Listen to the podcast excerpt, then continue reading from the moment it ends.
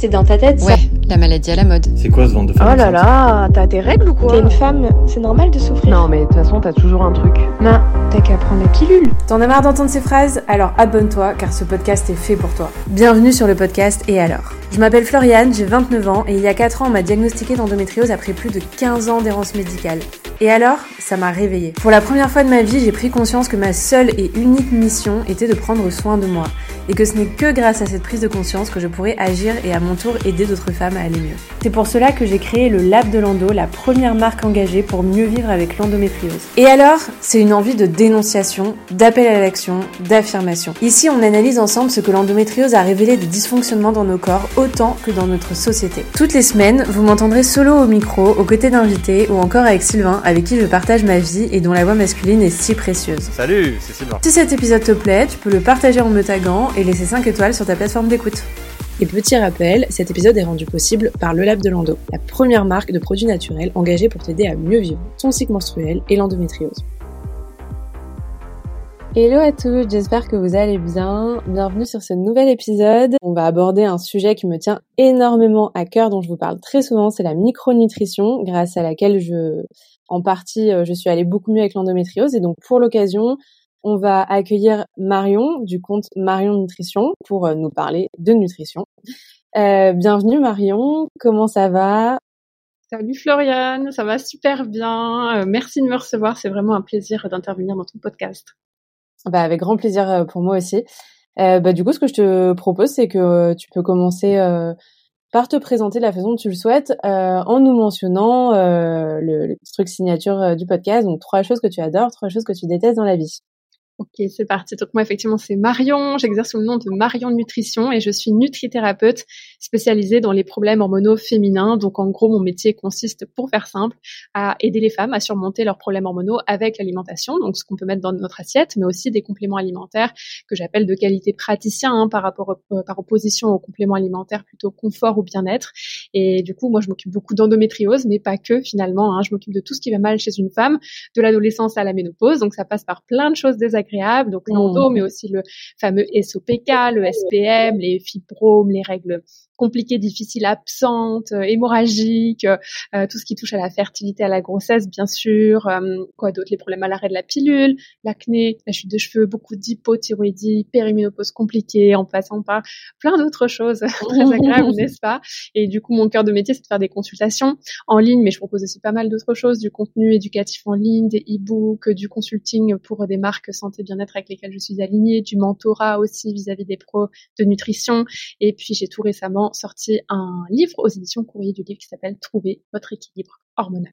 Trop bien je, moi personnellement, je me suis hum, intéressée à la nutrition euh, un peu par hasard finalement, parce que en fait, je me suis retrouvée à Paris toute seule après mon bac, dans ma petite chambre de bonne, à devoir me cuisiner des trucs et euh, bah je savais pas du tout comment faire. Du coup, je me suis baladée sur internet, j'ai trouvé des recettes et dont des recettes en fait qui expliquaient que bah tel ingrédient allait faire telle chose dans le corps. Et je me suis dit ah bah en fait euh, oui, ce qu'on mange, ça fait un truc dans notre corps. Donc petite révélation qui a l'air complètement euh, toute simple hein, maintenant que je fais ce métier, mais en fait à l'époque c'était pas si évident que ça. Et je me suis rendu compte que ce qu'on mangeait pouvait nous faire du bien ou du mal et que du coup, on avait toute une marge de manœuvre finalement dont je n'avais pas conscience. Donc ça a commencé comme ça.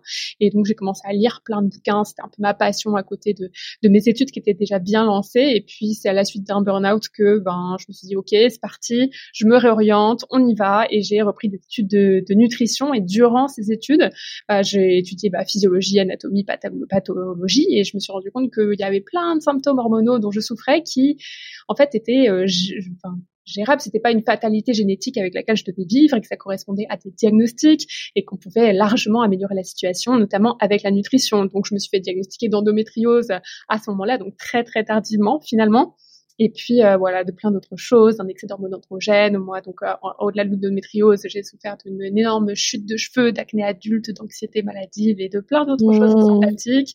Et, euh, et donc c'est tout naturellement finalement une fois diplômée que je me suis spécialisée dans ces problèmes hormonaux euh, féminins parce que bah, j'en ai souffert, donc forcément bah je, je suis naturellement amenée à vouloir aider les femmes à surmonter ce que moi j'ai surmonté. Donc voilà un petit peu comment comment j'en suis venue ici. Ok, merci beaucoup pour euh, cette première partie de présentation. Ça me parle énormément quand tu dis euh, que euh, t'as le jour, enfin, t'as eu un déclic en fait quand t'as commencé à comprendre qu'effectivement la nutrition, bah, ça faisait quelque chose dans notre corps. Et c'est exactement le même déclic que j'ai eu qui paraît complètement bateau quoi.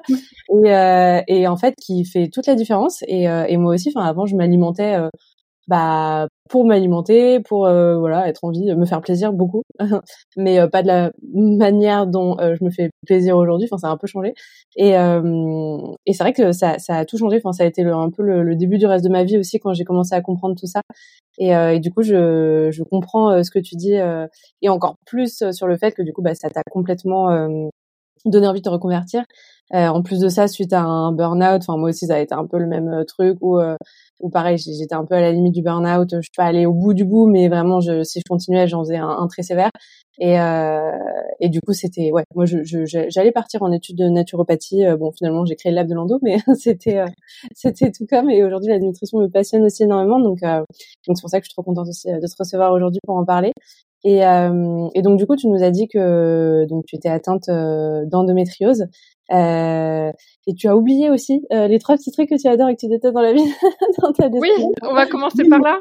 On va commencer par là. Euh, les trucs que j'adore, moi j'adore apprendre. Donc tu vois, le jour où j'ai mm. découvert la nutrition, c'est un peu le premier moment où en fait j'ai été passionnée de quelque chose et du coup bah j'ai pas arrêté. Je faisais que lire, apprendre, des webinaires, des choses comme ça. Et aujourd'hui en fait ça continue non seulement avec ça, mais avec plein d'autres sujets qui me passionnent. Et quand il y a un sujet qui me passionne, en fait genre je vais au fond des choses quoi. Mm. Donc typiquement tu vois, moi j'apprends le coréen. j'ai une prof de coréen chaque semaine, je suis à fond là-dedans. Puis il y a d'autres sujets comme ça où j'apprends, j'apprends. Et ça m'amène à, à, te parler bah, des bouquins. Hein. Moi, j'adore les bouquins. Je pourrais passer ma vie dans mon canapé à lire, à lire, à lire. et surtout à lire pour apprendre, pour apprendre des compétences, pour apprendre sur des sujets. Ça, c'est vraiment euh, mon truc.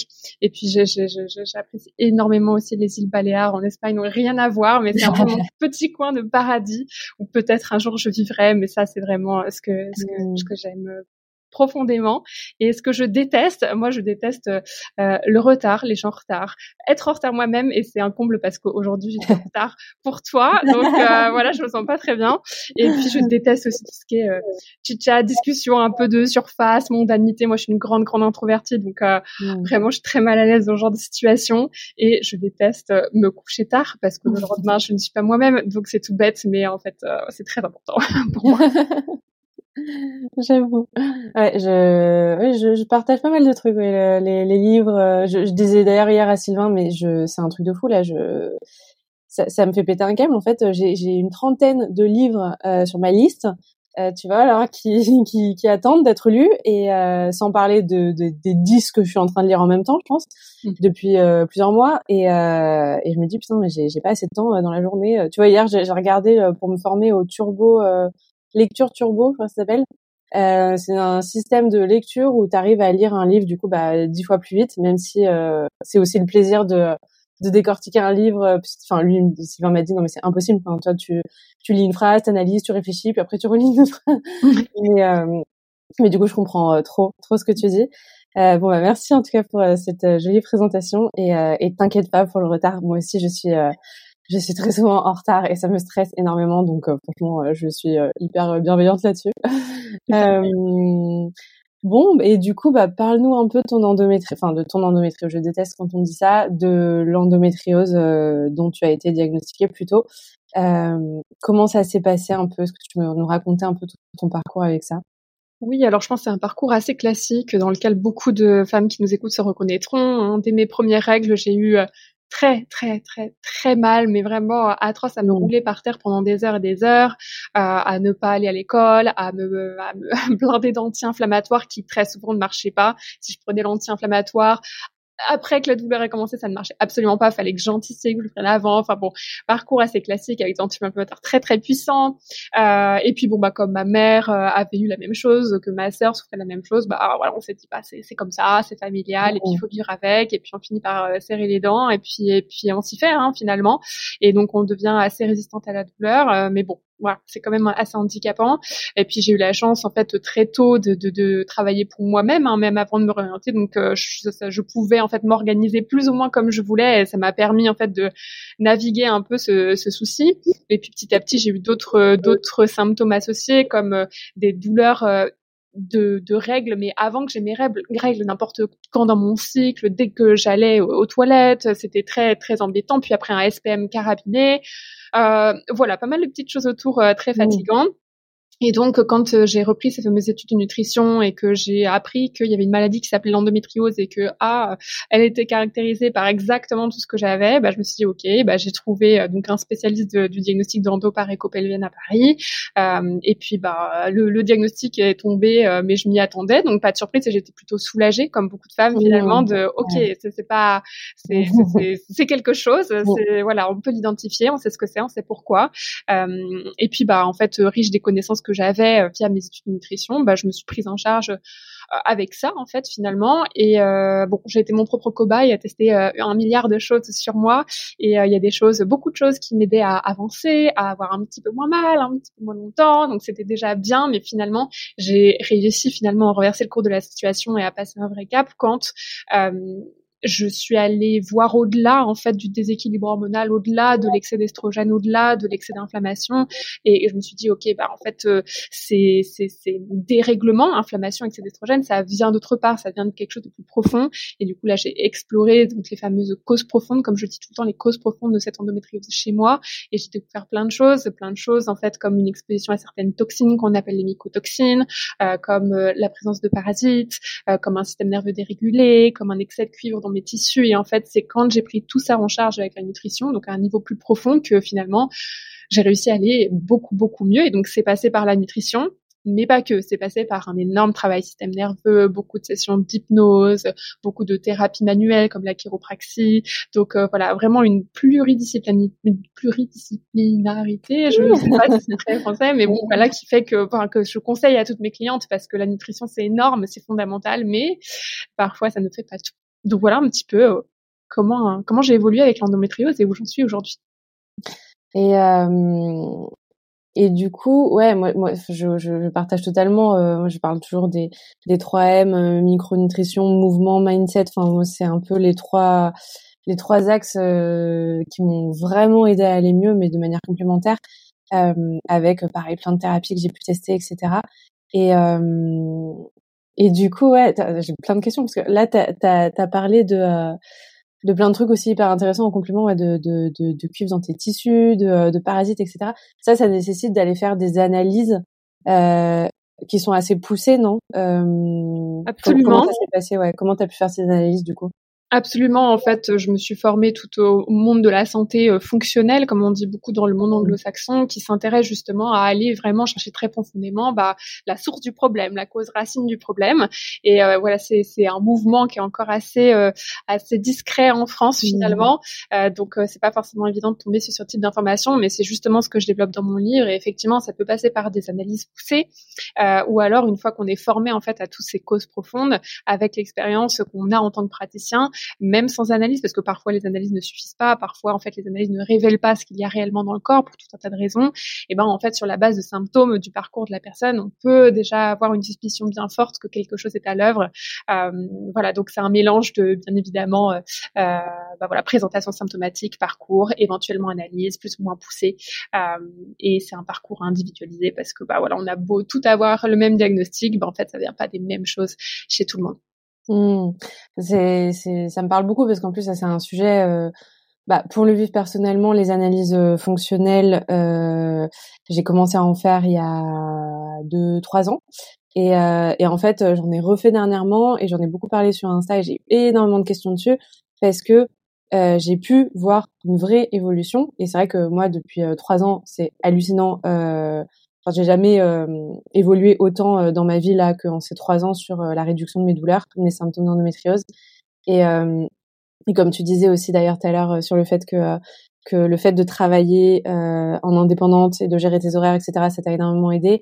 C'est vrai que moi, ça fait vraiment partie du fait de, réduire mes douleurs aussi, de pouvoir gérer mon emploi du temps, rester chez moi, adapter mon rythme à mon cycle, etc. Ça, c'est incroyable. Et du coup, là, ces analyses fonctionnelles que j'ai fait récemment, c'est vrai que j'ai vu bah, une, réduction euh, du stress oxydant avec les marqueurs du stress oxydant, une réduction de l'inflammation, et, euh, j'ai trouvé ça incroyable. Et du coup, je me suis vraiment, enfin, passionne vraiment pour ces analyses-là. Euh, du coup, est-ce qu'on peut, ce sera pas, ça va pas être le sujet de l'épisode. Là, après, on va parler plus de nutrition, mais est-ce qu'on peut faire un petit topo quand même sur ces analyses? Je sais que ça intéresse beaucoup ma communauté. Est-ce que tu peux juste rapidement nous dire, toi, qu'est-ce qu'on va checker dans ces analyses-là, plus particulièrement quand il y a de l'endométriose? Qu'est-ce que ça va servir de checker ça Et qu'est-ce qu'on va mettre du coup en place derrière? Et euh, bon, j'imagine bien évidemment que tu vas, ça va dépendre des, des patientes, mais euh, est-ce que toi aussi, c'est une question qui revient beaucoup, euh, est-ce que toi tu peux prescrire ces analyses en tant que micronutritionniste? Comment ça se passe? Alors, quand on a de l'endométriose, ce qui me paraît euh, assez naturel d'aller chercher déjà, c'est tout ce qui se passe au niveau du statut nutritionnel. Mais le statut nutritionnel, c'est bien plus complexe que ce qu'on peut voir dans le sang. Parce que souvent, bah, pour savoir si on a assez de vitamines minéraux, on fait une prise de sang, c'est le premier réflexe.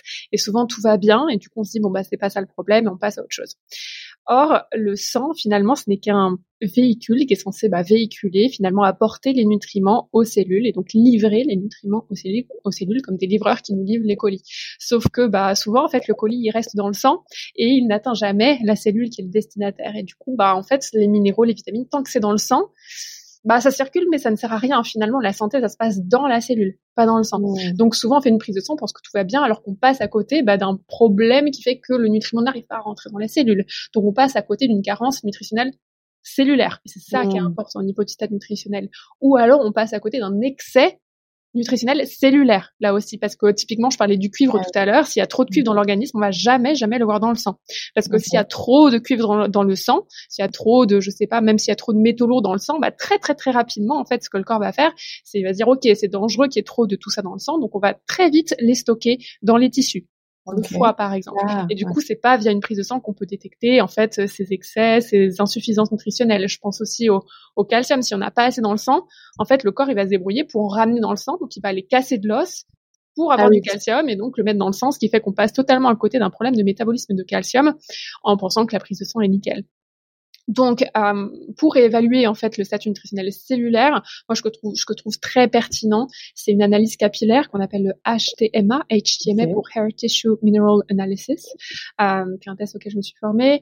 Euh, et donc les, les, cheveux, ça, ça, ça, consiste à se couper une mèche de cheveux au ras du crâne pour avoir vraiment les 3-4 cm de toute première pousse, euh, ce qui nous révèle en fait ce qu'il y avait dans notre corps, dans nos cellules, dans les trois, quatre mois précédant en fait la coupe de la mèche, qui, ce qui correspond aux 3-4 cm de la pousse, et ça nous permet du coup d'avoir une analyse donc cellulaire sur le temps long et pas juste un snapshot un instant T. Euh, avec la prise de sang, c'est ce qu'on a par exemple. Donc euh, c'est vachement intéressant et c'est des cellules faciles à prélever, donc pas trop invasif, même si c'est jamais agréable de couper une mèche de cheveux. Et ça, ça permet vraiment euh, à coup sûr de détecter forcément des déséquilibres. Hein. J'ai jamais encore vu un test de cheveux qui est, qui est nickel, ça n'existe pas. Et en fait, tout ça, ça ne rate pas quand je vois une prise de sang euh, d'une cliente qui vient me voir qui est absolument nickel, bah, sur un test de cheveux, c'est jamais nickel. Donc là, on peut voir énormément de choses. C'est sur ce type de test qu'on peut détecter des excès de cuivre ou des carences creusées, mais aussi, il n'y a pas que les carences hein, dans l'histoire euh, avec les déséquilibres hormonaux ou n'importe quel souci de santé. D'ailleurs, il y a aussi tout ce qui est des déséquilibres entre minéraux. Par exemple, si on n'a euh, pas de carences ou des carences, peu importe, mais qu'on a trop d'un minéral par rapport mmh. à un autre qui lui est antagoniste, mmh. et bah, ça peut largement perturber les hormones ou la glycémie qui elle-même impacte les hormones ou l'inflammation qui elle-même impacte les hormones. Donc déjà sur le point nutritionnel pur, micronutritionnel cellulaire pur, il y a énormément de choses à investiguer et on trouve toujours des choses. Et ça, ce travail micronutritionnel cellulaire, enfin c'est la base en fait. Si nos cellules n'ont pas de quoi fonctionner, si elles sont encrassées par trop de nutriments, euh, bah, il y a rien qui se passe correctement au niveau cellulaire. Si la cellule ne va pas bien, bah forcément au niveau macro ça va pas bien en fait. Donc euh, c'est un peu le degré zéro de la santé pour moi. Donc il faut toujours commencer par là cas, mm. ça me paraît très pertinent. Euh, donc il y a ce, ces analyses-là qui me, qui me paraissent très très pertinentes. Et il y a aussi les analyses de tout ce qui se passe d'un point de vue intestinal, parce que bah, quand ça va pas dans les intestins, les hormones ne vont pas et l'endométriose euh, voilà il y a, jamais je n'ai encore jamais vu une endométriose où tout allait euh, vraiment super bien d'un point de vue intestinal ce n'est pas possible. Donc bon là il y a plusieurs tests qui euh, qui existent des tests qu'on peut faire chez son médecin des tests qu'on peut faire via d'autres labos qui sont tous très différents et l'idée ici c'est de comprendre bah si on produit assez d'acide gastrique dans l'estomac si on produit assez de bile si on produit assez d'enzymes digestive à quoi ressemble notre microbiote est-ce qu'il y a des proliférations fongiques des parasites est-ce que notre système immunitaire intestinal fonctionne bien, est-ce qu'il y a de l'inflammation digestive ou pas. Et à partir de toutes ces informations, il y a un milliard de choses à faire. Et pour moi, c'est aussi le degré zéro de la santé, au même titre que ce qui se passe au niveau nutritionnel cellulaire, parce que ben, si on n'absorbe pas grand-chose, bon, bah, la cellule ne va pas avoir ses nutriments, donc forcément, pour combler des carences éventuelles, il faut qu'au niveau intestinal, ça fonctionne. Et donc, pour moi, vraiment, ces deux aspects marchent très, très bien ensemble. Et du coup, ça me paraît être un petit peu la porte d'entrée pour creuser plus loin que ce qui, euh, voilà, toutes les informations dont on dispose euh, euh, sur Internet, notamment via notre parcours médical. Ok. Euh, ouais, c'est vrai que j'ai des, analyses plus au niveau microbiote intestinal, j'en ai déjà fait. Les cheveux, alors là, j'ai jamais fait. Euh, J'imagine que déjà, si les prises de sang, parce que moi déjà quand je vais dans mes labos, il y en a très peu, même à Lyon, qui est une grande ville, il y en a très peu qui font les analyses 200 euh, fonctionnels euh, poussés euh, où on va vraiment euh, aller chercher les marqueurs de stress oxydant, d'inflammation, etc. Et, et ouais, déjà quand je vais dans ces labos-là, ils me regardent avec des yeux en mode mais ça sort d'où Ils, ils ramènent tout, toute l'équipe. Vous avez déjà vu ça Comment on fait non non Faut envoyer les résultats en Belgique parce qu'en France on peut pas les analyser. Et du coup, t'as un dépassement d'honoraires bien sûr qui est très mal remboursé par la Sécu parce que c'est hors du parcours de soins classique en France. Euh, donc j'imagine que déjà si sur les analyses classiques prise de sang euh, un peu poussées voilà sur euh, l'analyse fonctionnelle, on est déjà un peu en galère et en retard en France. Sur les analyses de cheveux, comment ça se passe? Parce que du coup là, là les, toutes les questions que vont se poser les filles qui nous écoutent, c'est euh, qui on va voir pour euh, faire ces, pour demander ces analyses-là, donc que ce soit de cheveux, de sang donc poussé euh, ou de microbiote intestinal, qui on va voir? Euh, quel médecin on va voir, qui peut nous prescrire l'ordonnance, est-ce que c'est remboursé ou pas, euh, est-ce que tous les labos le font, bon, j'imagine que non. Effectivement. Alors, euh, acheter son médecin, on peut déjà obtenir beaucoup. Euh, a priori, en tout cas, moi, j'ai pas connaissance de médecins qui travaillent avec ce test de cheveux, même si peut-être que ça existe. Euh, mais pour les tests de sel, il y a déjà beaucoup de choses qu'on peut faire en fait en, cabinet médical, en cabinet de gastro-entérologie, des choses assez poussées. Euh, mais pour le reste, et notamment pour ce test de cheveux, effectivement, euh, voilà, c'est encore assez nouveau. Et bah, personnellement, moi, j'ai été formée au Royaume-Uni, donc c'est un endroit où en fait mon métier est reconnu, institutionnalisé. voilà, c'est on est officiellement formé à ce genre, euh, ce genre euh, de choses, d'analyse, et du coup, voilà, c'est des endroits où on peut euh, en fait se procurer ces tests en tant que praticien.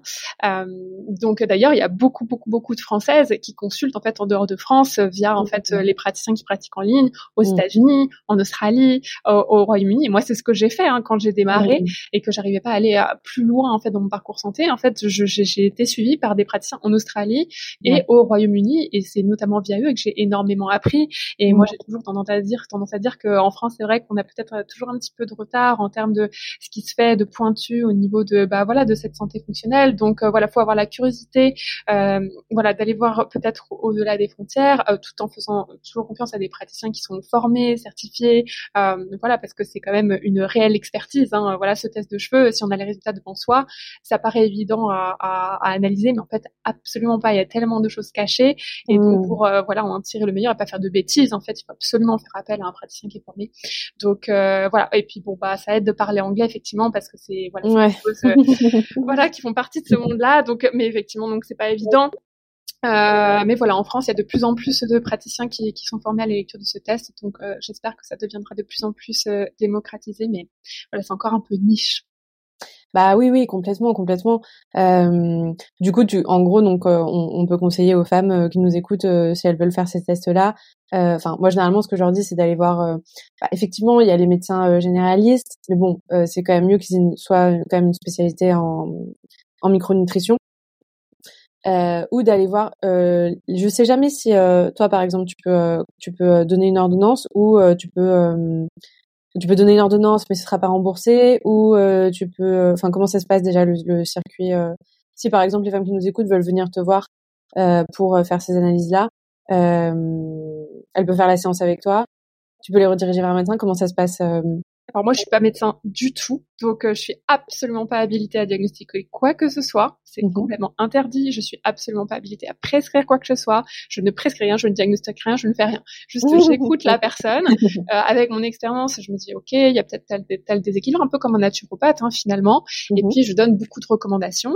Et euh, si euh, ça peut être intéressant d'avoir des prises de sang, d'avoir des tests, etc., bah, je dis, voilà ce qui pourrait me paraître pertinent. Va voir ton médecin, demande-lui s'il est ouvert à te prescrire ça, ça, ça, et une discussion avec lui. Et donc, il y a toujours cet intermédiaire de médecin. Et il faut toujours être suivi médicalement, quoi qu'il en soit, en parallèle d'un suivi euh, voilà, complémentaire comme le mien.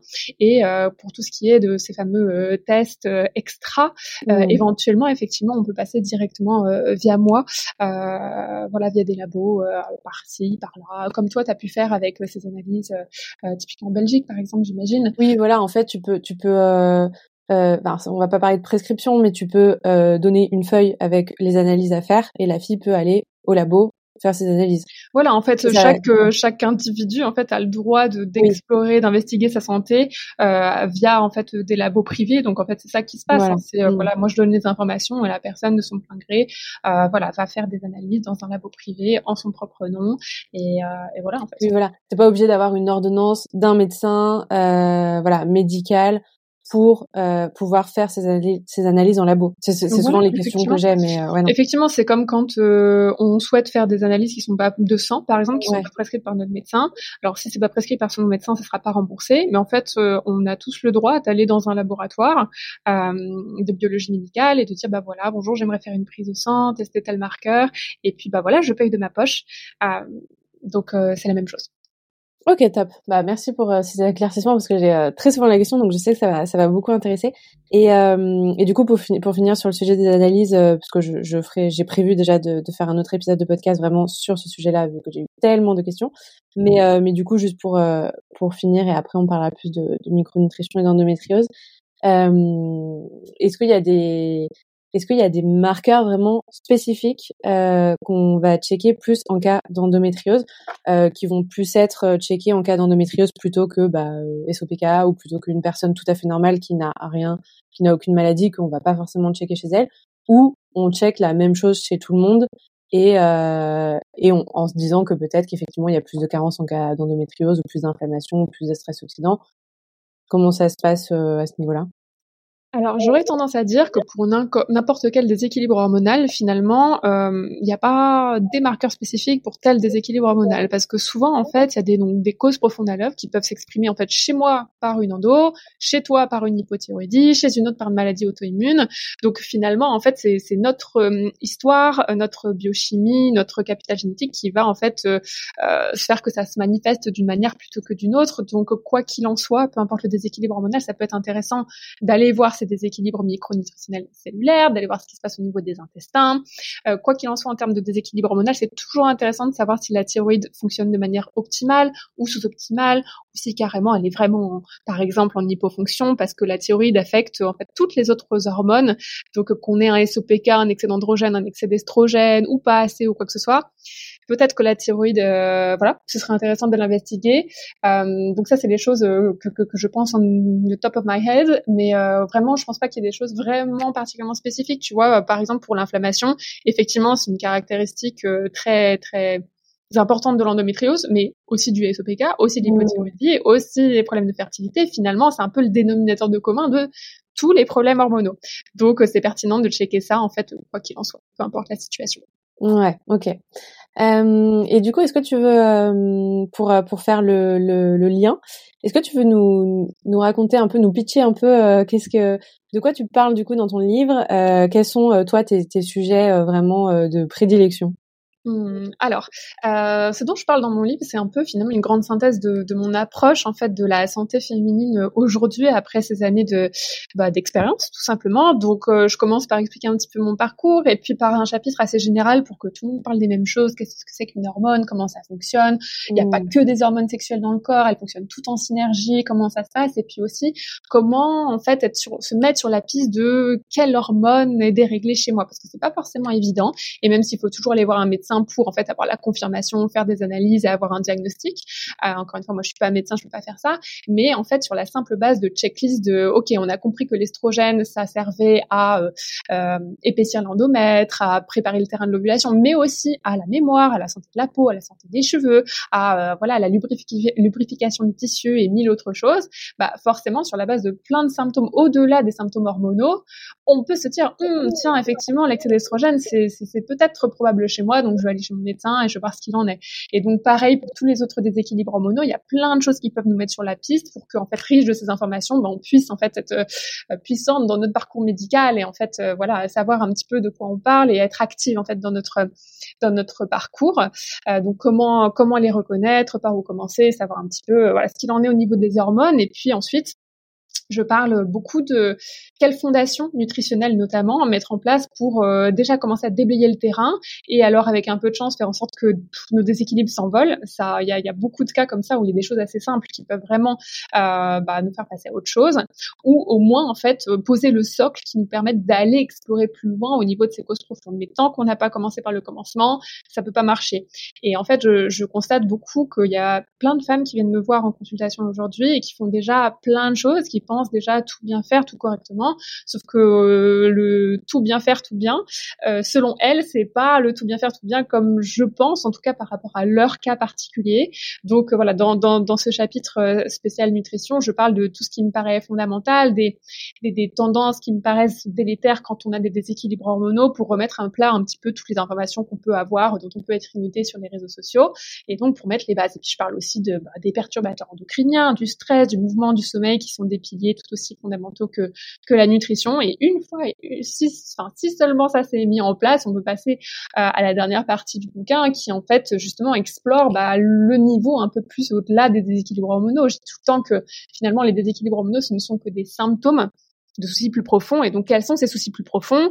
Je les expose. Parfois ça peut être un peu surprenant parce que c'est pas c'est pas des choses auxquelles on pense. Et donc j'explique comment ça se manifeste pourquoi euh, comment peut-être se mettre sur la piste de ok ça me concerne peut-être. Et si je pense que ça me concerne quel euh, médecin aller voir euh, qui consulter euh, quels tests peuvent justement m'aider? Et voilà je liste des labos qui existent pour donner vraiment plein plein plein d'outils pour ouvrir finalement tout un champ des possibles que en fait les femmes n'ont souvent pas encore exploré. Et je sais qu'il y a un nombre de femmes incalculable aujourd'hui qui essayent énormément. Ça fait des années qu'elles explorent, qu'elles font des recherches et qui pour autant bah, sont bloquées et pensent que bah du coup bah il y a plus rien à faire. Je suis un cas désespéré. Sauf qu'il n'y a jamais de cas désespéré, ça n'existe mmh. pas. Moi aussi je pensais l'être à un moment et pourtant mmh. bah, j'ai passé un cap. C'est pas forcément évident parce que bah voilà faut continuer ce travail de recherche, faut trouver des bons praticiens, mais euh, voilà et toujours toujours toujours une explication. Hein. Rien n'est un hasard dans notre corps et du coup voilà dans ce livre j'essaye de donner finalement de nouvelles clés pour euh, bah, ouvrir un nouveau champ des possibles. Donc voilà un petit peu ce que ce qu'on peut y trouver. Trop bien, c'est hyper complet. Mais c'est vrai que euh, oui, oui, ça, ça, ça, ça, revient souvent et euh, on a souvent des témoignages euh, sur lab de Lando de femmes qui nous disent mais je comprends pas, je fais tout ce qu'il faut, je fais tous les efforts, j'ai changé plein de trucs, je fais l'alimentation anti-inflammatoire comme il faut, etc. Et, et j'en peux plus en fait. j'ai l'impression que bah ça, ça, ça ça évoluera jamais. Et puis euh, moi, de toute façon, je dois être un cas à part. Et puis, euh, bon, bah, sans parler de ce que parfois elles entendent de, de, certains médecins qui détruisent complètement leur confiance en elles et qui n'aident pas. Mais, euh, mais c'est vrai que c'est important bah, de se faire suivre par des professionnels de santé avec qui on se sent bien et en confiance, que ce soit médecin ou thérapeute. qui nous aident à, à comprendre vraiment d'où ça vient parce que comme tu dis bah, il n'y a pas de cas désespéré il y a toujours une solution il y a toujours une explication donc il y a toujours forcément une solution pour aller mieux euh, et c'est quoi euh, Parce que ça, bah, c'est clairement euh, le sujet qui revient euh, tout le temps. c'est quoi quand tu dis que tu as souvent des femmes qui viennent te voir et qui te disent qu'elles ont l'impression de tout faire comme il faut et qu'en fait non pas du tout? c'est quoi du coup cette situation là qui arrive à énormément de femmes Qu'est-ce qui se joue là-dedans? Alors plein de choses. Et de toute façon moi euh, c'est toujours difficile pour moi de répondre à ce genre de questions parce que finalement on est toutes un peu uniques et nos endométrioses sont toutes un peu uniques. Donc forcément ce qui convient à l'une ne convient pas forcément à l'autre. Mais il y a quand même des choses qui reviennent assez souvent et avec lesquelles bon avec mon expérience euh, auprès de femmes de, avec des déséquilibres hormonaux je, je trouve que c'est pas forcément des bonnes idées. Et donc mon livre en regorge. Mais par exemple il y a beaucoup de femmes qui viennent me voir et qui euh, sont végétariennes voire véganes. Et en fait de mon expérience et il faut chacun en faire son expérience mais de mon expérience c'est pas forcément ce qui est la meilleure idée en cas de déséquilibre hormonal pour plein de raisons, et surtout sur le long terme. voilà, pour faire court, typiquement en fait dans les produits animaux, les nutriments, les micronutriments, vitamines, minéraux sont extrêmement biodisponibles, c'est-à-dire qu'ils sont bien absorbés, bien utilisés, déjà sous forme active en fait, et donc le corps peut en disposer tout de suite maintenant facilement. Alors que dans les végétaux, il y a plein de choses, mais déjà c'est pas forcément très bien absorbé parce que les fibres agissent comme des antinutriments, c'est-à-dire que ça va empêcher l'absorption de, je sais pas, plein de zinc qui se trouvent dans les lentilles par exemple. Donc on pense manger tout ce qu'il faut, mais en fait on n'absorbe pas tout. Ou alors en fait dans les végétaux, on a des, des plein de nutriments qui sont sous forme inactive et à l'intérieur de nous, en théorie, on devrait pouvoir les transformer en nutriments actifs, sauf que ça se fait pas toujours super bien parce que mutation génétique, parce que en fait on n'a pas assez de carburant sous forme justement d'autres vitamines, de minéraux dont on est carencé pour réaliser ces réactions chimiques. Du coup, on a plein de nutriments inactifs. Et bon, bah, c'est comme si on était carencé parce qu'on ne les transforme pas en nutriments actifs. Ah Ou alors, en termes de protéines, par exemple, si tu veux, euh, tout ce qui est protéines végétales, comme le quinoa, finalement, c'est par rapport à la viande, par exemple, c'est extrêmement extrêmement faible en protéines et extrêmement riche en glucides donc en sucre et du coup quand mmh. on veut manger suffisamment de protéines euh, végétales on se retrouve à manger énormément énormément énormément de glucides ce qui peut perturber la glycémie quand la mmh. glycémie est perturbée bah inflammation, inflammation égale déséquilibre ah. hormonaux. Donc voilà quelques petites bribes de pourquoi ça peut être intéressant d'intégrer un petit peu plus de protéines animales de qualité toujours dans son alimentation. Euh, je pense aussi par exemple aux femmes qui font du jeûne intermittent. Alors il y a plein de manières de le faire, mais souvent elles sautent le petit déjeuner, elles se sentent super bien. Alors elles se sentent super bien souvent euh, parce que en fait quand on saute justement un repas, qu'est-ce qui se passe? En fait dans notre corps il se passe une réaction physiologique de stress, c'est-à-dire qu'on va produire du cortisol. Le cortisol il va recruter du sucre dans le sang pour euh, bah, nous permettre de de euh, fonctionner. Le sucre, ça nous permet de fonctionner sans apport nutritionnel énergétique et ça nous donne au passage un petit coup de peps. Donc on se sent bien, on est bien, on est réactif, tout va bien. Euh, et puis bon bah si on a des, des, soucis digestifs, des problèmes à digérer, bah ça nous fait une petite pause. Mais ça mmh. règle pas le problème digestif. Donc effectivement, on peut se sentir un petit peu mieux, mais en général sur le long terme, encore une fois c'est c'est général, hein, chacun a son expérience, mais sur le long terme en fait, bah, cette réaction de stress physiologique euh, qui finalement se passe tous les jours, si on fait ce jeûne intermittent tous les jours, bah, alimente l'inflammation de jour en jour et en fait ça contribue finalement au déséquilibre hormonaux même si en fait on peut se sentir bien momentanément. Donc ça voilà, j'ai tendance à penser que de manière générale c'est une erreur par exemple euh, voilà de ce qui me passe par la tête ou alors euh, via le concept d'alimentation anti-inflammatoire qui est totalement pertinent en cas d'endométriose ou de n'importe quel autre souci inflammatoire. Par exemple il y a des beaucoup de gens qui évitent euh, la viande rouge euh, les produits laitiers. Euh, voilà on a en tête que c'est inflammatoire. Or à mon sens en fait pas forcément. En fait pour moi c'est une question de qualité des produits qu'on consomme.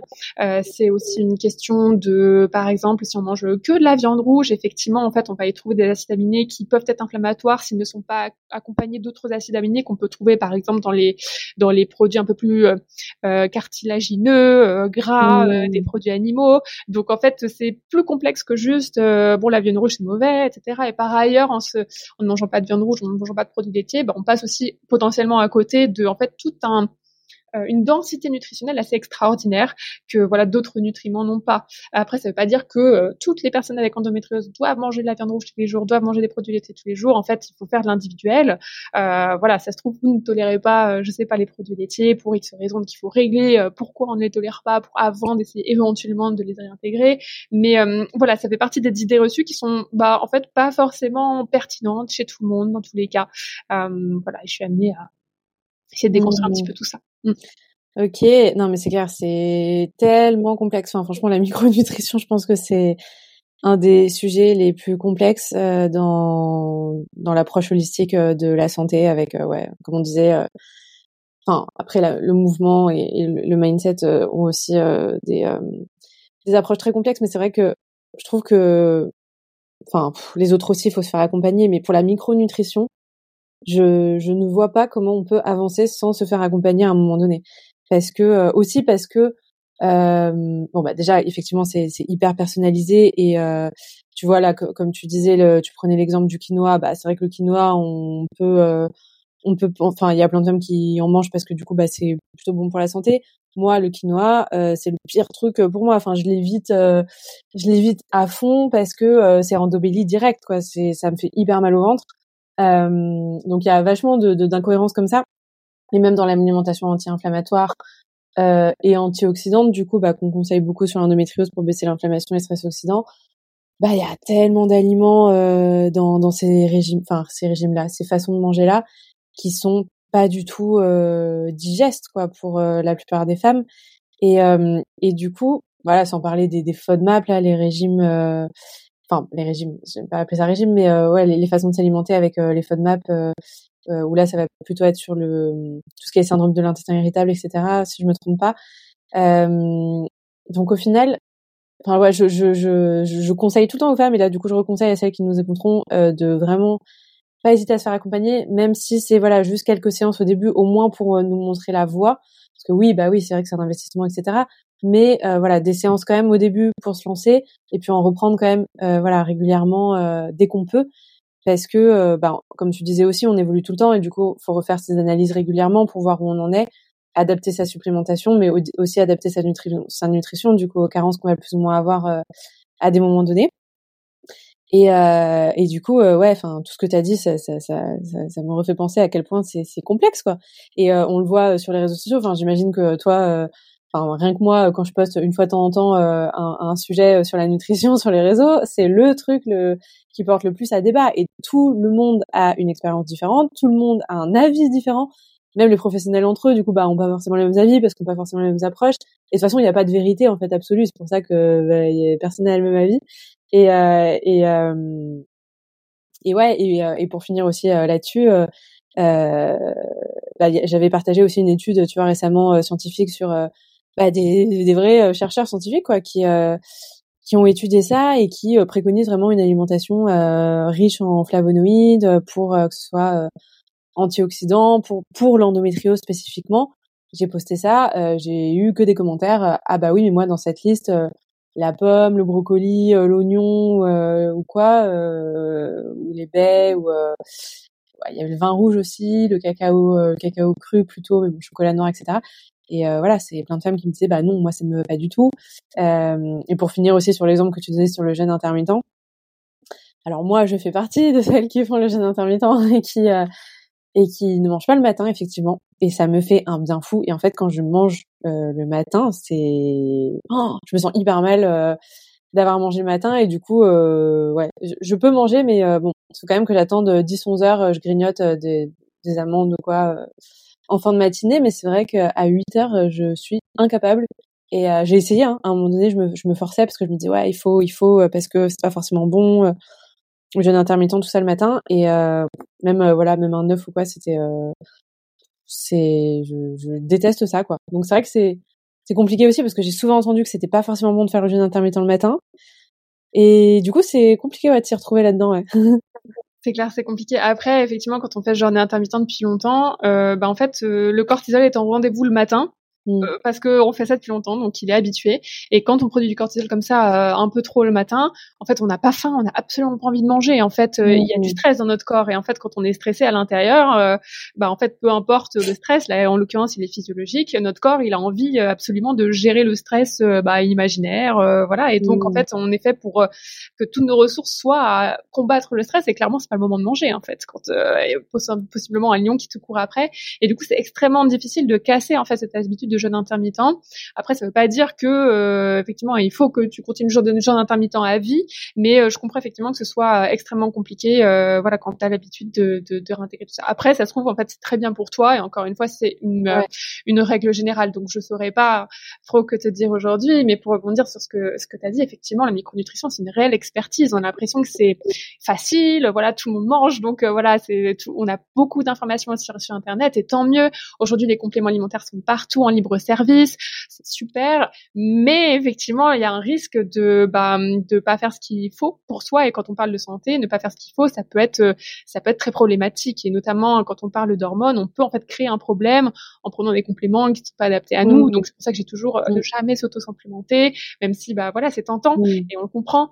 Euh, mais voilà, encore une fois, c'est une réelle expertise et, et moi encore, j'en apprends tous les jours. Et d'ailleurs, j'ai publié récemment une série de posts sur Instagram où qui s'intitule euh, "Ce sur quoi j'ai changé d'avis" en fait au fil des années parce qu'en fait euh, voilà on continue d'apprendre et de changer d'avis et je pense que c'est finalement assez sain parce que voilà, moi j'aime pas trop euh, euh, le dogme en fait en, matière de santé parce que justement la santé c'est de la science, la science ça bouge, c'est la définition de la science en fait, on remet tout en question tout le temps, donc euh, ce qui rend la chose d'autant plus compliquée, mais mais voilà si on a la chance de trouver quelqu'un qui parce que c'est vrai que même sur tu vois sur les sur les repas, enfin moi du coup ce que ce que je m'étais un peu dit c'est que j'avais fait une semaine de jeûne, j'avais fait l'expérience il y a il y a un an et du coup on, on, réfléchissait sur le fait que euh, bah, c'est complètement sociétal, tu vois, de euh, de manger euh, matin, midi, soir, même goûter. Bon voilà, c'est encore plus sociétal. Mais mais du coup, enfin, petit à petit, je me suis dit bah en vrai, oui, bah à l'époque, les hommes de, de Cro-Magnon, etc. eux, ils, enfin, ils sont pas venus au monde en se disant il faut manger le matin, le midi et le soir. Quoi.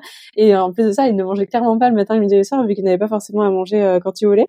Et ouais, du coup, enfin, parfois je me dis bon bah au final euh, enfin on est fait quand même euh, enfin notre corps est fait euh, pour être dans une enfin dans une nature complètement pas industrialisée comme on a aujourd'hui avec tout à disposition et le frigo et le, le, le supermarché au coin de la rue donc Ouais, je sais pas ce que tu en penses. Ouais, non, c'est une super réflexion. Effectivement, moi, j'ai eu les mêmes réflexions. Bah, pourquoi on ferait pas comme comme avant finalement?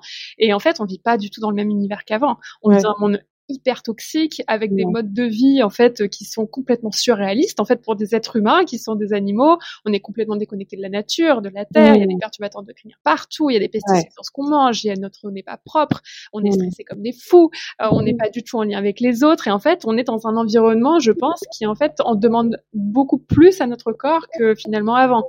Ceci dit en fait moi je pense que le jeûne c'est une super pratique santé qui peut être ultra pertinente et, et assez miraculeuse à plein d'égards mais quand on est une femme avec des déséquilibres hormonaux chroniques aujourd'hui qui durent depuis longtemps et quand on n'est pas une ermite dans sa montagne et qu'on vit dans un monde fou, mmh. eh ben effectivement, euh, je pense pas que ce soit pertinent d'adopter un mode de vie, voilà qui n'est voilà peut-être plus euh, plus pertinent dans nos conditions actuelles, en fait, dans les circonstances dans lesquelles on vit. Donc il y a ça aussi, mais en fait, je te suis complètement et, on peut avoir envie effectivement de retourner à des choses, euh, des choses d'avant. Et puis ça va aussi éventuellement à bah, son environnement, changer sa vie, ralentir sa vie, et, mmh. et, et, ça, ça a sa place finalement euh, aujourd'hui. C'est clair. Et euh, d'ailleurs, ça me fait penser. Toi, qu'est-ce que t'en penses? Alors là, c'est le sujet controverse, je trouve. le soja et l'endométriose. Euh, toi, t'en penses quoi? Parce que moi, j'ai toujours entendu euh, depuis le début que le soja, c'était à proscrire en cas d'endométriose. Enfin voilà, dans l'alimentation anti-inflammatoire, c'est le tableau euh, classique euh, à favoriser, à réduire. le soja, c'était dans à éviter, quoi.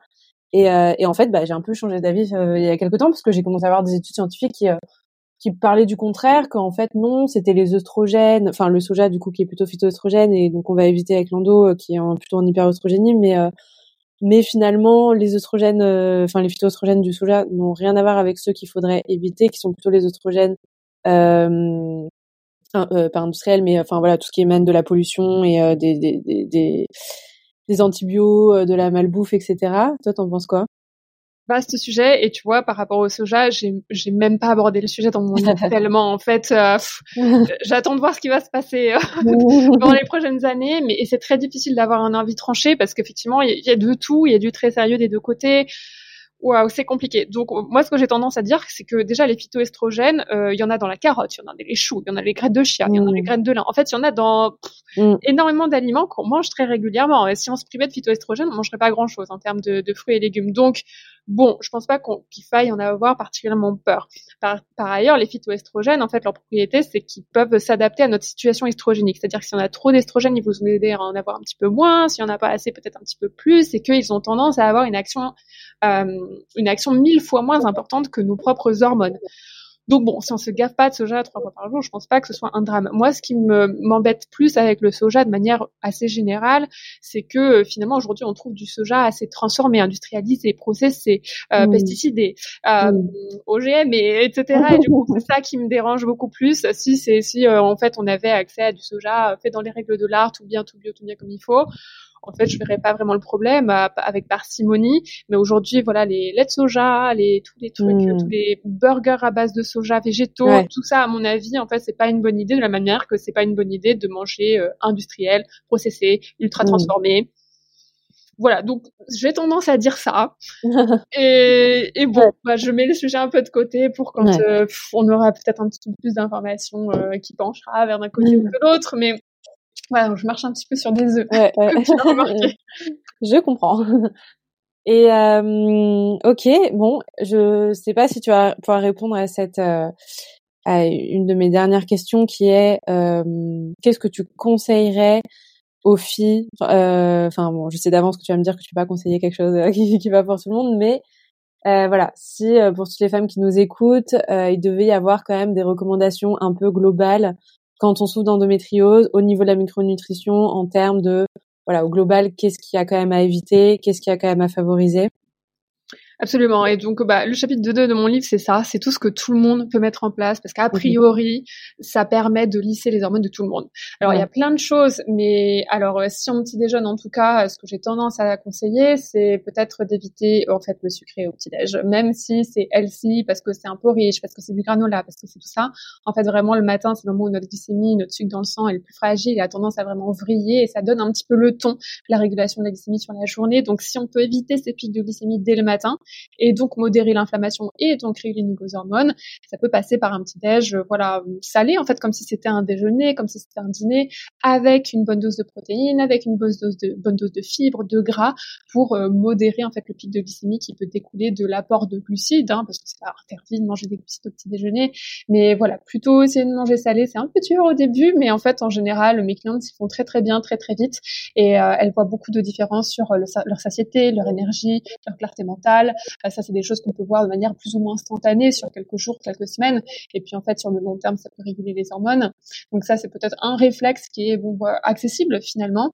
Euh, en termes de compléments alimentaires, même si je déconseille toujours de s'autocomplémenter, et il y a, y a, une base qu'on peut éventuellement considérer qui est le magnésium et les vitamines du groupe B. Le magnésium et les vitamines du groupe B, ça sert à tout, ça sert à des centaines, si ce n'est des milliers de fonctions, dont mmh. des fonctions purement hormonales, régulation de ce qui se passe au niveau du foie, qui est le grand régulateur hormonal, soutien à la thyroïde, production d'estrogène, enfin de progestérone surtout, euh, c'est ovulation de qualité, euh, régulation de la glycémie, encore une fois, euh, production de neurotransmetteurs calmants, enfin ça, vraiment ça, ça gère à peu près tout. Donc si on a des carence cellulaire en magnésium, en vitamine du groupe B, bon, ça va être difficile de, de faire autre chose de plus pointu. Donc euh, voilà, considérez ça avec votre praticien de santé, ça peut être déjà euh, déjà assez pertinent.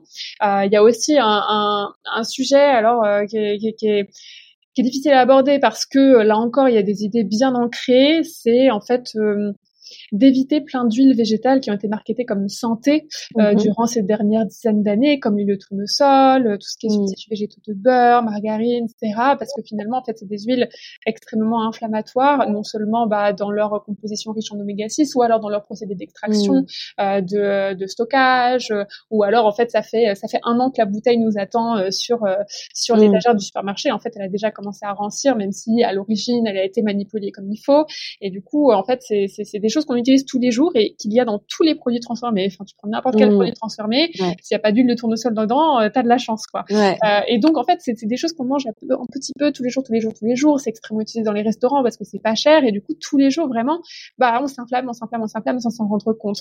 Donc, déjà, si on essaie de, de, de limiter au maximum ces, ces huiles particulièrement inflammatoires dans notre quotidien, waouh, quel, quel soulagement pour le corps, j'ai envie de dire. Mmh. Et puis souvent, on a peur des gras animaux parce que bah voilà pareil hein, ça nous gonfle le cholestérol ça nous fait peur etc mais sans cholestérol en fait il se passe rien au niveau hormonal on peut pas produire de progestérone. La membrane cellulaire de toutes les cellules de notre corps ne fonctionne pas bien. Si la membrane cellulaire ne fonctionne pas bien il se passe rien de correct dans le corps. Euh, donc vraiment c'est très important de manger du gras euh, euh, à mon sens animal de qualité hein, si c'est pas de qualité ça sert à rien bien évidemment. Donc voilà par rapport au gras il y a peut-être des petites choses à revoir qui peuvent en fait tout changer parce qu'on en mange tellement en petite quantité au quotidien que ça peut faire une énorme différence sur quelques semaines et encore plus sur le long terme. Donc ça, c'est les choses qui me viennent assez naturellement. Euh, je sais pas si tu as des questions de ton côté euh, euh, par rapport à comment tu manges aujourd'hui, euh, sur lesquelles peut-être je peux te répondre. Ouais, non, c'est, c'est, c'est, ça me parle bien ce que tu dis. Et moi aujourd'hui, bah, moi clairement aujourd'hui, j'ai réduit, enfin franchement, ouais, tout ce qui est lactose, j'évite un max. Je consomme euh, très peu de lactose, enfin, sauf quand, enfin là je parle chez moi parce que dès que je suis à l'extérieur de chez moi, bon là, plus les règles ne, ne fonctionnent plus et quand je suis au resto, je peux pas me prendre la tête, etc. Mais mais voilà, quand je suis à la maison, c'est que du lait végétal, des crèmes végétales, de l'huile d'olive à la place du beurre, etc. le gluten aussi, je réduis à, à mort. et du coup, ouais, par rapport à ça, peut-être, parce que hum, il n'y a pas de grande ligne, mais tu vois, euh, ouais, ça, ça j'imagine que ça dépend. Euh, parce que par exemple, moi, bon bah, je vais privilégier le lait d'avoine, mais euh, il y en a beaucoup qui me disent que le lait d'avoine, euh, bah, enfin voilà, parmi tous les laits végétaux, c'est peut-être pas forcément celui qui est le mieux. en fait, une fois que tu commences à substituer, du coup, bah, ce qui est plutôt voilà inflammatoire, comme le lactose, le gluten, etc. Là, du coup, c'est encore un nouveau sujet de dans les substituts. Qu'est-ce que tu vas euh, plus vers plus vers quoi te tourner? Alors moi, les pistes que j'avais, c'était bah, par exemple dans les laits végétaux, aller vers euh, les laits qui sont euh, bah, le moins sucrés, enfin là où il y a le moins de glycémie.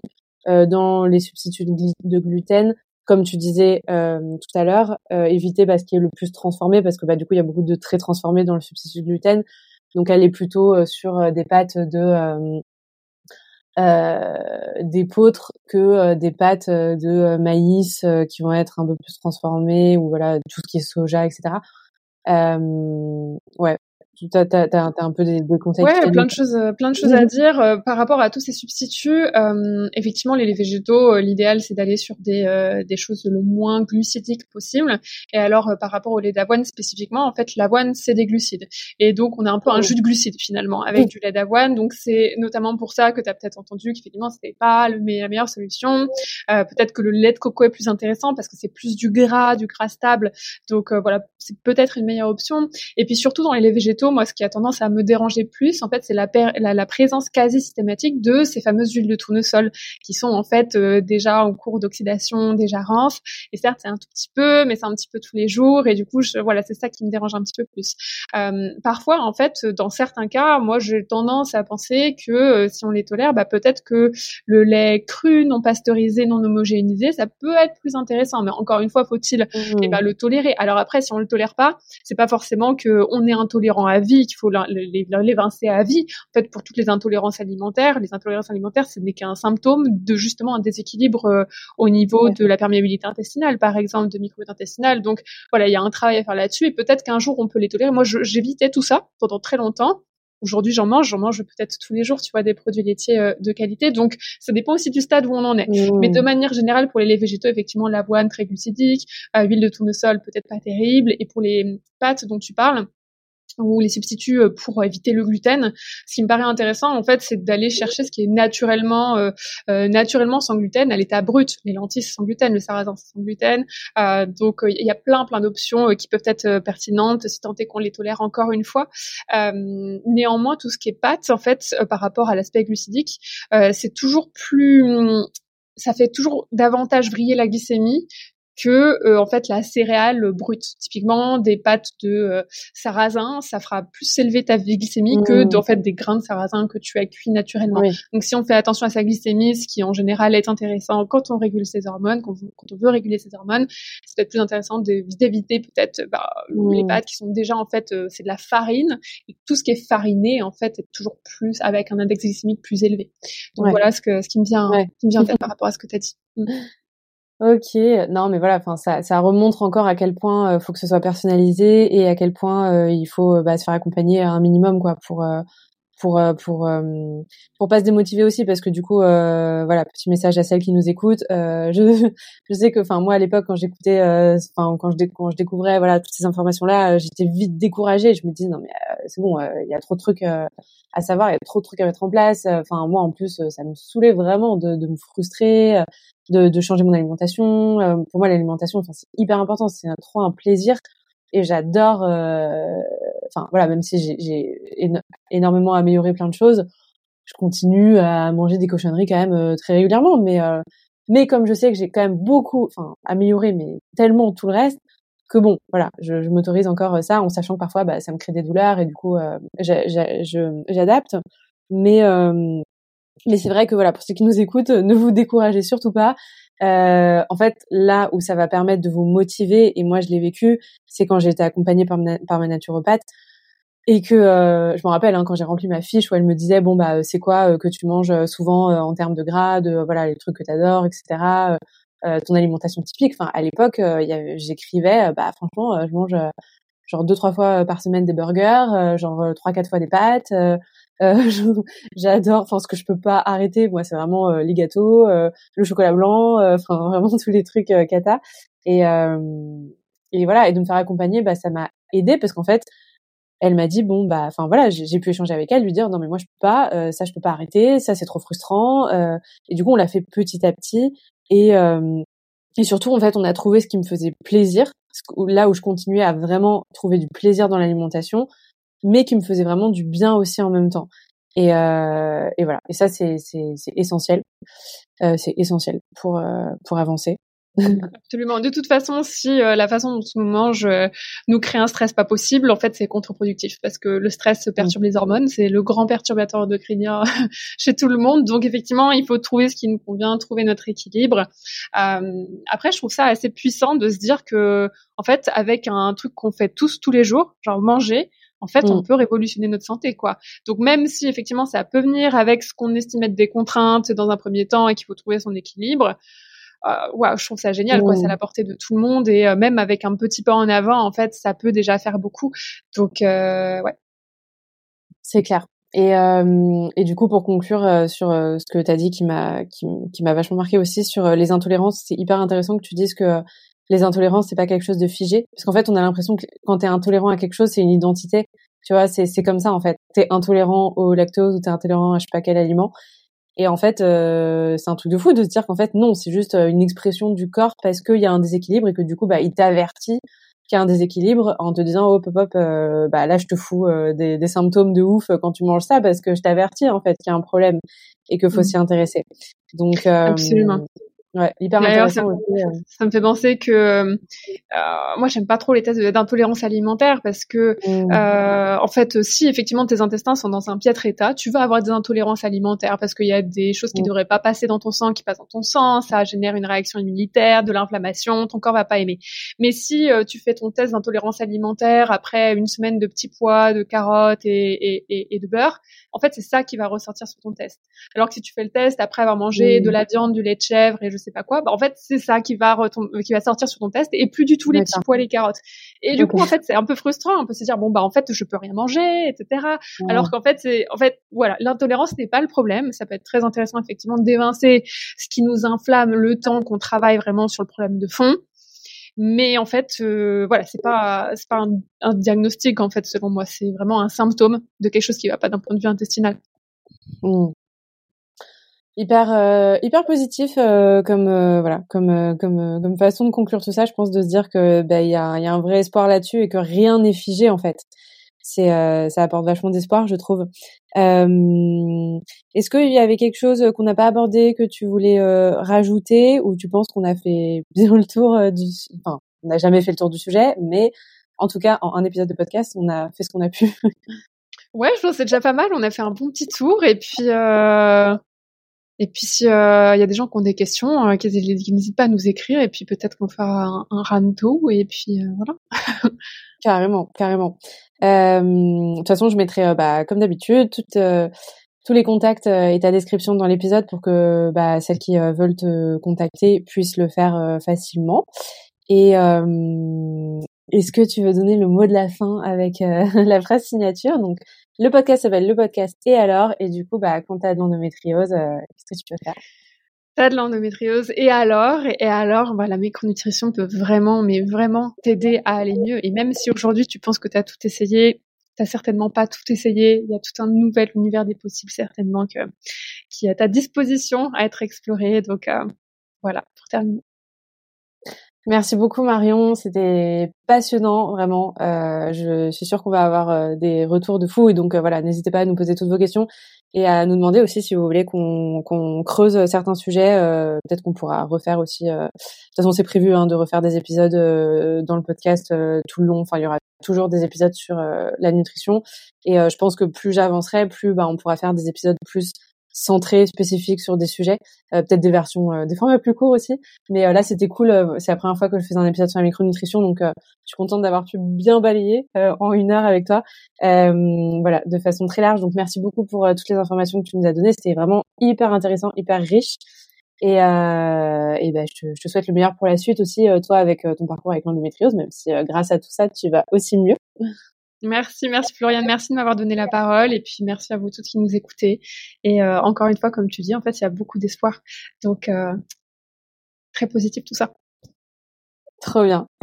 Bah, merci à tous de nous avoir écoutés et à très bientôt et prenez soin de vous. Merci d'être resté jusqu'au bout. Et maintenant, on compte sur toi. Si cet épisode t'a plu, tu peux le partager en nous taguant sur les réseaux et le noter sur ta plateforme d'écoute. Et petit rappel, cet épisode est rendu possible par Le Lab de Lando, la première marque de produits naturels engagée pour t'aider à mieux vivre ton cycle menstruel et l'endométriose. N'hésite pas à nous écrire si tu as des questions ou simplement envie de discuter. Sur les réseaux ou par mail, on répond à tout le monde. À bientôt!